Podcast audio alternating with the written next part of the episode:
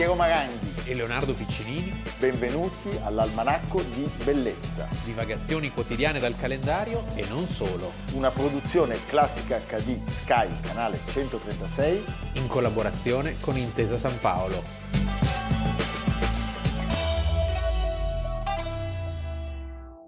Almanacco di Bellezza, 30 agosto.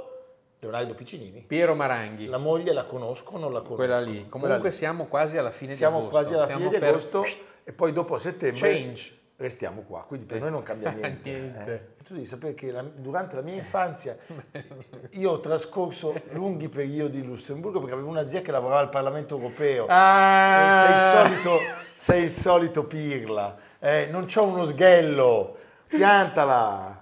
Lussemburgo no? Ho dei ricordi dolcissimi. Hai conosciuto il. Granduca? L'ho, l'ho visto pass- l'ho visto passare una volta. eh.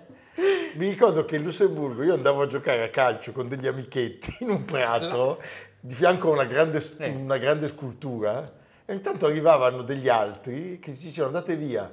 Perché? Perché noi siamo la nazionale del Lussemburgo. Ah, cioè era tutto... era tutto così, Capisci? Bellissimo. famiglia. C'era il minigolf, dei ricordi bellissimi. Quello c'è solo in Lussemburgo. C'è eh. solo in Lussemburgo. eh. Perché mini, mini. Allora, noi vi raccontiamo eh, una storia di gloria e di onore patrio Sì, veramente una bellissima storia. del Granducato del Lussemburgo, che è indipendente dal 1867.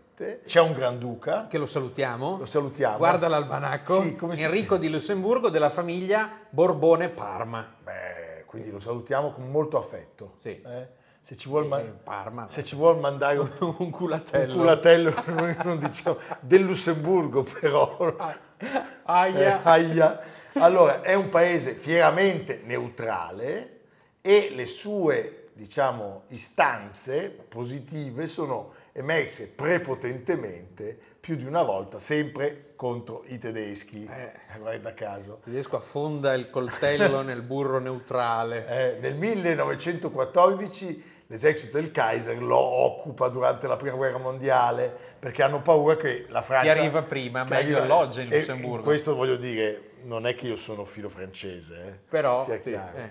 E poi lo fa nel 1940, la Germania nazista lo invade eh, insieme al Belgio e all'Olanda durante la guerra lampo, la Blitzkrieg E alla Maginot, così. come il burro. Il momento peggiore però ha una data ben ben precisa ed è oggi, il 30 agosto del 1942, perché scatta sostanzialmente lo stesso scherzetto che la Germania aveva giocato all'Austria qualche anno prima, con una grande differenza che gli austriaci erano più nazisti dei tedeschi. In questo caso i lussemburghesi sono delle vittime vere e proprie. Stiamo parlando dell'Anschluss. Uno dice è una questione di lana caprina, in fin dei conti essere militarmente occupati o annessi non fa molta differenza. Come si dice Lussemburgo in tedesco? Lützeburg, Esatto, sì. che è quasi come lo dicono a Ponna, Eh sì. eh? Ma l'annessione in realtà cosa comporta? Comporta la scomparsa delle istituzioni indipendenti, l'assorbimento dell'amministrazione in quella diventi, germanica. diventi una provincia Una della provincia. Germania.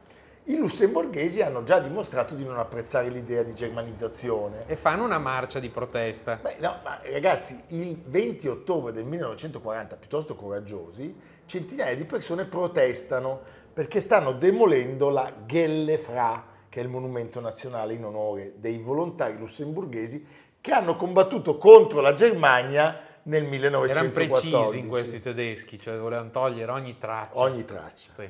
Al censimento del 19 ottobre del 41, pensate, il 98% degli intervistati, 98, Sì. dichiara di appartenere alla nazionalità lussemburghese e rifiuta la cittadinanza tedesca. Le rappresaglie della Gestapo, Cosa dice la Gestapo? disarmand und arrest. Ma veramente, eh, lo dice. No, lo fanno Eh, perché i tedeschi vogliono eliminare qualsiasi traccia dell'influenza francese e quindi l'unico partito che viene dichiarato legale, guarda un po', è il Volksdeutsche Bewegung, Mamma mia. eh, movimento del popolo tedesco, e il 30 agosto del 1942 i nazi annunciano il Wehrpflicht, cioè la coscrizione Eh obbligatoria. sì, perché cosa serve questa cosa? Anche per creare forza lavoro per i, per i tedeschi, sia forza militare che forza proprio di costruzione delle fabbriche, eh, manovalanza coatta. Quindi tutti nati tra il 20 e il 24 sono arruolati nella Wehrmacht per combattere contro gli alleati. C'è un altissimo tasso di renitenza alla leva e di diserzione, anche se 12.000 giovani vengono inquadrati nelle forze armate tedesche e per tutti gli altri diventa obbligatorio il lavoro ausiliario uh, della Wehrmacht. Allora, i lussemburghesi reagiscono immediatamente. Pensate, il 31 agosto uh, a Vils, che è nelle Ardenne settentrionali, cominciano a girare dei volantini che invitano allo sciopero generale e i funzionari municipali si rifiutano di andare a lavorare. È uno sciopero a cui si uniscono i dipendenti della grande fabbrica Ideal Letterwerke di Wils, che è una conceria sì. industriale. Che si chiamava Adler e Oppenheimer, sì. poi l'hanno arianizzata certo. i tedeschi perché fanno tutto bene. Lo sciopero, pensate, si estende nei giorni seguenti ad altre città, le città industriali. Schifflange e Differdange. E nella zona mineraria di Esch-sur-Alzette. E addirittura all'ufficio della posta centrale di Lussemburgo. Quindi centinaia di lavoratori. Insomma, indomito il Lussemburgo. chapeau, devo dire. Eh? Ensuring the neutrality of Luxembourg was the last thing the Germans intended to do. Once established, the occupiers immediately began the Germanization of the country. This extremely rare private footage shows Gustav Simon, who was the Gauleiter of German Mosselland and the German chief of civil administration in occupied Luxembourg. On August 6th, he ordered all police functions removed from the Luxembourg Gendarmerie and entrusted to the German police units. On the 26th, he suspended the country's constitution. As in other occupied countries, those willing to collaborate with the Germans were given positions of influence. I tedeschi che pensavano di farla facile rimangono totalmente sorpresi dall'ampiezza della protesta e le autorità naturalmente reagiscono eh. altrettanto duramente. 20 uomini vengono processati sommariamente da un tribunale speciale, condannati a morte, trasferiti in un campo di concentramento a Hinzert, dove vengono fucilati e sepolti in una tomba anonima. Hans Adam, cittadino di origini tedesche, che ha lanciato l'allarme a Schifflange, viene considerato un traditore e decapitato. Mamma mia. Poi ci sono 2000 lussemburghesi che vengono arrestati, 83 processati dal tribunale speciale, trasferiti alla Gestapo. È una, è una vera così, rappresaglia con un'organizzazione molto capillare. 290 studenti delle scuole secondarie sì, sì. vengono arrestati e inviati nei campi di rieducazione in Germania e eh, nei giorni successivi una... la resistenza continua con l'intero Granducato, pensate, tappezzato eh, con manifesti nero su rosso con il nome e il luogo di residenza delle vittime del nazismo. Devo dire una tempra straordinaria. Loro tengono duro, i lussemburghesi, si arriva all'inverno del 44. Dopo lo sbarco in Normandia, il fronte si avvicina, c'è l'ultimo così colpo di coda che è l'offensiva delle Ardenne dell'inverno. Eh, e eh, però ecco arriva la libertà, l'indipendenza e rientra dall'esilio la Granduchessa Carlotta, Carlotta, che era particolarmente amata dai lussemburghesi anche perché all'estero ha tenuto vivo l'orgoglio lanciando dei messaggi da Radio Londra. attraverso Radio Londra e quindi diciamo tenendo accesa la speranza. E eh, di fatto eh, entrano, la, abbandonando la, la neutralità, nel Benelux aderiscono alla Nato, anche l'AMPI, l'Associazione Nazionale Partigiani Italiani, festeggia il grande sciopero generale del 1942, anche perché molti erano gli italiani in Lussemburgo che hanno partecipato alla sollevazione. Wils, dove Michel Voré e Nicolas Müller sono morti fucilati dalle SS gridando lunga vita al Lussemburgo, viene chiamata la Ville Martyre, la città martire.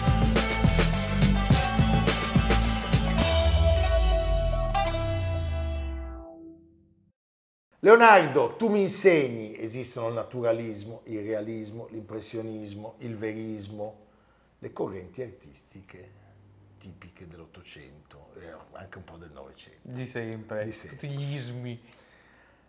Allora, si attaccano tutte più o meno a quello che vedono. Sì. eh? Mi sia consentito, in proposito, una citazione che dedichiamo all'immenso, all'unico capo assoluto della nostra trasmissione, Pino Gavazzeni, grandissimo Pino. perché Gustave Courbet diceva la pittura è un'arte essenzialmente concreta e può consistere solo nella rappresentazione di cose reali ed esistenti. Questo diciamo nel programma, poi in realtà lo stesso Courbet, Ma se tu certo. pensi all'onda di Courbet, è quasi un moto dell'animo. Ma sì, ma poi è pittura metafisica, Eh, c'è tutto. è concreta, è astratta, è tutto. Sì. Va bene. Però, diciamo, C'è il simbolismo che del reale non se ne sbatte Leonardo adesso, però non vuole rappresentare fedelmente il mondo esteriore, evoca, evoca. E evoca tutto quello che, che- che uno può immaginare, nel senso che il simbolismo è pieno di mille, di mille chiavi, di mille sfumature e di mille ispirazioni. E noi finalmente oggi parleremo di un immenso artista Sì. simbolista. Un artista che durante la sua vita fu considerato il padre da tutto un certo mondo tra Monaco, Vienna, ma non solo, penso ad esempio a un grandissimo che a lui guardò, eh, che è Edvard Munch. Quindi un artista che ebbe un successo enorme e che Meritatissimo. sì, e che fece di Monaco uno dei centri, il primo centro dell'arte moderna in quel momento, nel momento della secessione, Franz von Stuck. Meraviglioso. Noi l'abbiamo già toccato Sì. in vari ambiti. Tilla Durieux. Tilla Durieux, lui nasce a Tettenweis in Sì, Baviera il un 20 villaggio di mugnai Sì. di contadini. il 23 febbraio del 1863 e si spegne a Monaco, sempre in Baviera, quindi il 30 agosto del 28. Il simbolista odia gli oggetti e il corpo, che sono gli scafandri della verità, è nauseato dall'incombente, muta compattezza della materia. La materia per lui è un ostacolo. Però ha bisogno dei sensi per sfondare il muro dell'inconoscibile. Insomma, il simbolista è un uomo sensuale che fa un uso mistico delle cose che incontra. Questa frase è di Piperno, Simpaticissimo. non Aronne, quello del Marchese del Grillo, No, non non Franco Franco, Piperno. le geometrie Sì, no. eh, della B- delle Eh, no, BR, no? La geometrica potenza. La geometrica potenza, ma Ma di Alessandro Piperno, grande scrittore, grande conoscitore di Marcel Proust. allora lui era nato da una modesta famiglia, appunto di mugnai, Sì. E si forma all'Accademia. delle belle arti di Monaco. È un prodotto eretico dell'Accademia a cui parteciperà da protagonista. Lui è l'Accademia di Monaco, quando Monaco era uno dei centri dell'arte di quel Beh, momento. Allora diciamo subito che questo signore che guarda molto a Berkeley Sì. e al mondo di Berkeley, Tutto un mondo, un mondo che, che- che ruotava intorno a Monaco, Böcklin, Franz von Lembach, penso al belga, al simbolista Fernand Knopf di cui Knopf. abbiamo parlato. Ma poi lì c'erano Kandinsky. Sì, beh, saranno anni. suoi allievi. Saranno suoi allievi. Klee, Kandinsky, eh, certamente lui è un insegnante che propugna la linea dell'Accademia, ma protegge e sostiene questi giovani leoni che vanno per la loro strada, appunto, eh, tra cui Klee e Kandinsky. Stupendo. E anticipa di cinque anni Sì. la secessione viennese, cioè è veramente un personaggio importantissimo. Lui nel 1892, in polemica con le istituzioni accademiche, partecipa alla fondazione della Gegenverein zur Künstler Genossenschaft, che vuol dire la controunione per un'associazione di artisti ed è la prima appunto delle secessioni tedesche. Al 1893, un anno dopo, risale la Sì. prima di 11 opere che sono intitolate Il peccato e sono, diciamo, meravigliose, in una ventina d'anni il soggetto è quello di una donna seminuda nel buio avvinta da un serpente. Sì, il mistero, l'erotismo, è un artista visionario che abbandona, diciamo, le allegorie degli esordi per passare a questa esaltazione della sensualità molto ironica anche perché lui è, è pieno di ironia in, questi, in queste opere, ma la sua vera opera, il suo vero capolavoro, non è nessuno dei suoi quadri che sono diffusi in giro per il mondo, ma è la sua casa. La sua casa, siamo nella, negli ultimi anni dell'Ottocento, Villa Stuck, eh, sopra, che oggi è un museo. museo sopra l'Isar, è un edificio meraviglioso, eh, lui la costruisce e ne cura la decorazione interna e persino gli arredi. Andatela a vedere e capirete che in confronto a Villa Stuck il Vittoriale eh, non sì. ce ne vogliano gli amici, ma tutto deriva da lì. Cioè la prima casa decadente, moderna, dove il classico viene recuperato con un linguaggio nuovo, è proprio Villa Stuck. Tornando al peccato, alla, alla serie del peccato, tra le donne ritratte dobbiamo citare Anna Maria Brandmeier, che era la madre dell'unica figlia di Stuck, e poi, e poi un'americana, sarà sua moglie, Mary Lynn Painter, che... Eh, sarà la sua musa per tutta la vita. Noi pensiamo che anche la Sfinge, Salome, siano Salome sempre... è interessante perché Salome nel 1906, un anno dopo l'opera di un altro grande bavarese, Richard Strauss. Strauss. Leonardo, tra gli allievi, appunto, abbiamo detto Klee, Kandinsky, ma pure Schiele e, e, gli artisti appunto del Cavaliere Blu, del Blaue Reiter, erano suoi grandissimi ammiratori. Sì, e poi devo dire tutta Vienna lo teneva in grandissima considerazione e tutto il mondo germanico, perché sia Thomas Mann che Ugo von Hofmannsthal parlano di lui, lo citano nelle sue opere e quindi è, una, diciamo, è un padre di tutto un mondo che guarda all'arte con rinnovato entusiasmo. Abbiamo visto la Circe stupenda che potete ammirare a Berlino di Tilla Durieux, eh, nostra Beniamina. Ecco, diciamo che quel quadro meraviglioso, però eh, quello e altre opere di von Stuck sono state offuscate dal fatto che lui, che è premorto, intendiamoci, Beh, sì. al maledetto Baffino, è stato, mi ha ricordato le lacrime davanti a Wagner. È, è stato il pittore preferito di Adolf Hitler. Sì. Uh, certo c'è un quadro che effettivamente a vederlo beh, è, è, inquietante. È inquietante. Non ci credi, non ci perché credi. è di Wilde Jagd, cioè la, l'inseguimento, la caccia selvaggia, eh, raffigura il dio germanico Wotan, Odino, che guida al galoppo eh, un corteo di morti. Il quadro è del 1889, guarda caso l'anno di nascita del Führer, ma anche questa è ovviamente una coincidenza, e l'uomo al centro è, è il baffuto, cattivo. È uguale. Eh sì, era Hitler che era brutto, lui fa uno cattivo e brutto.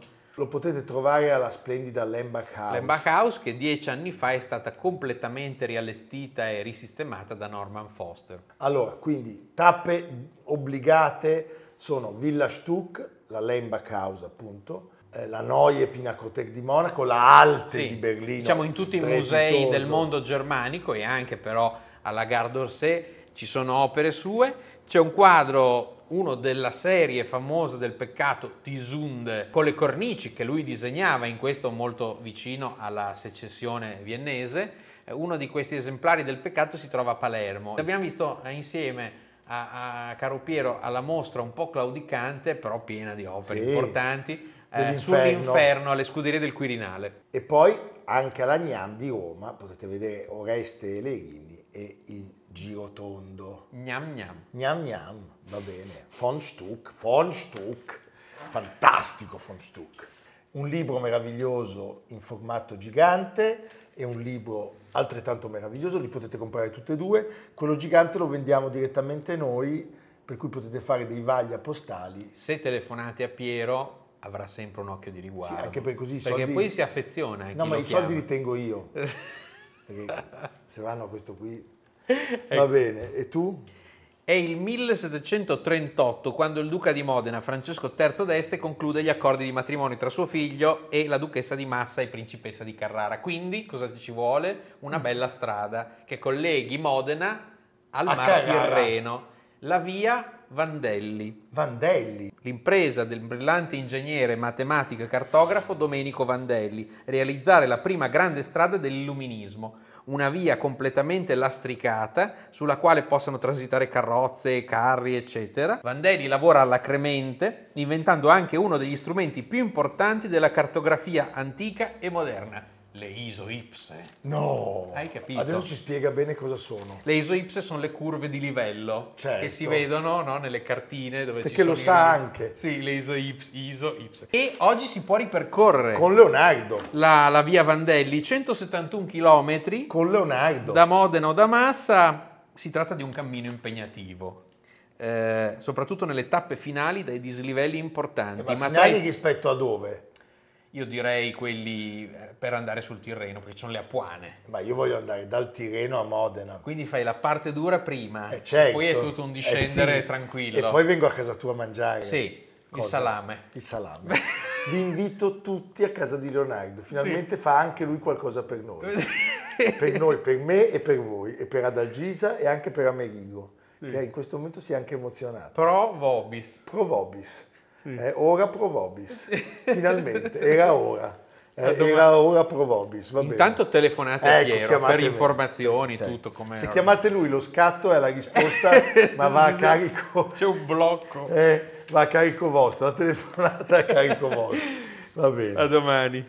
Almanacco di bellezza a cura di Piero Maranghi e Leonardo Piccinini. con Lucia Simioni, Stefano Puppini, Jacopo Ghilardotti, Paolo Faroni, Riccardo Cassani, Nicolò Cazzola e Samantha Chiodini. realizzato da Amerigo Daveri, Valentino Puppini, Luigi Consolandi. Stefania Margheritti, Alessandro Puppini. Una produzione classica HD, Sky, canale 136. In collaborazione con Intesa San Paolo.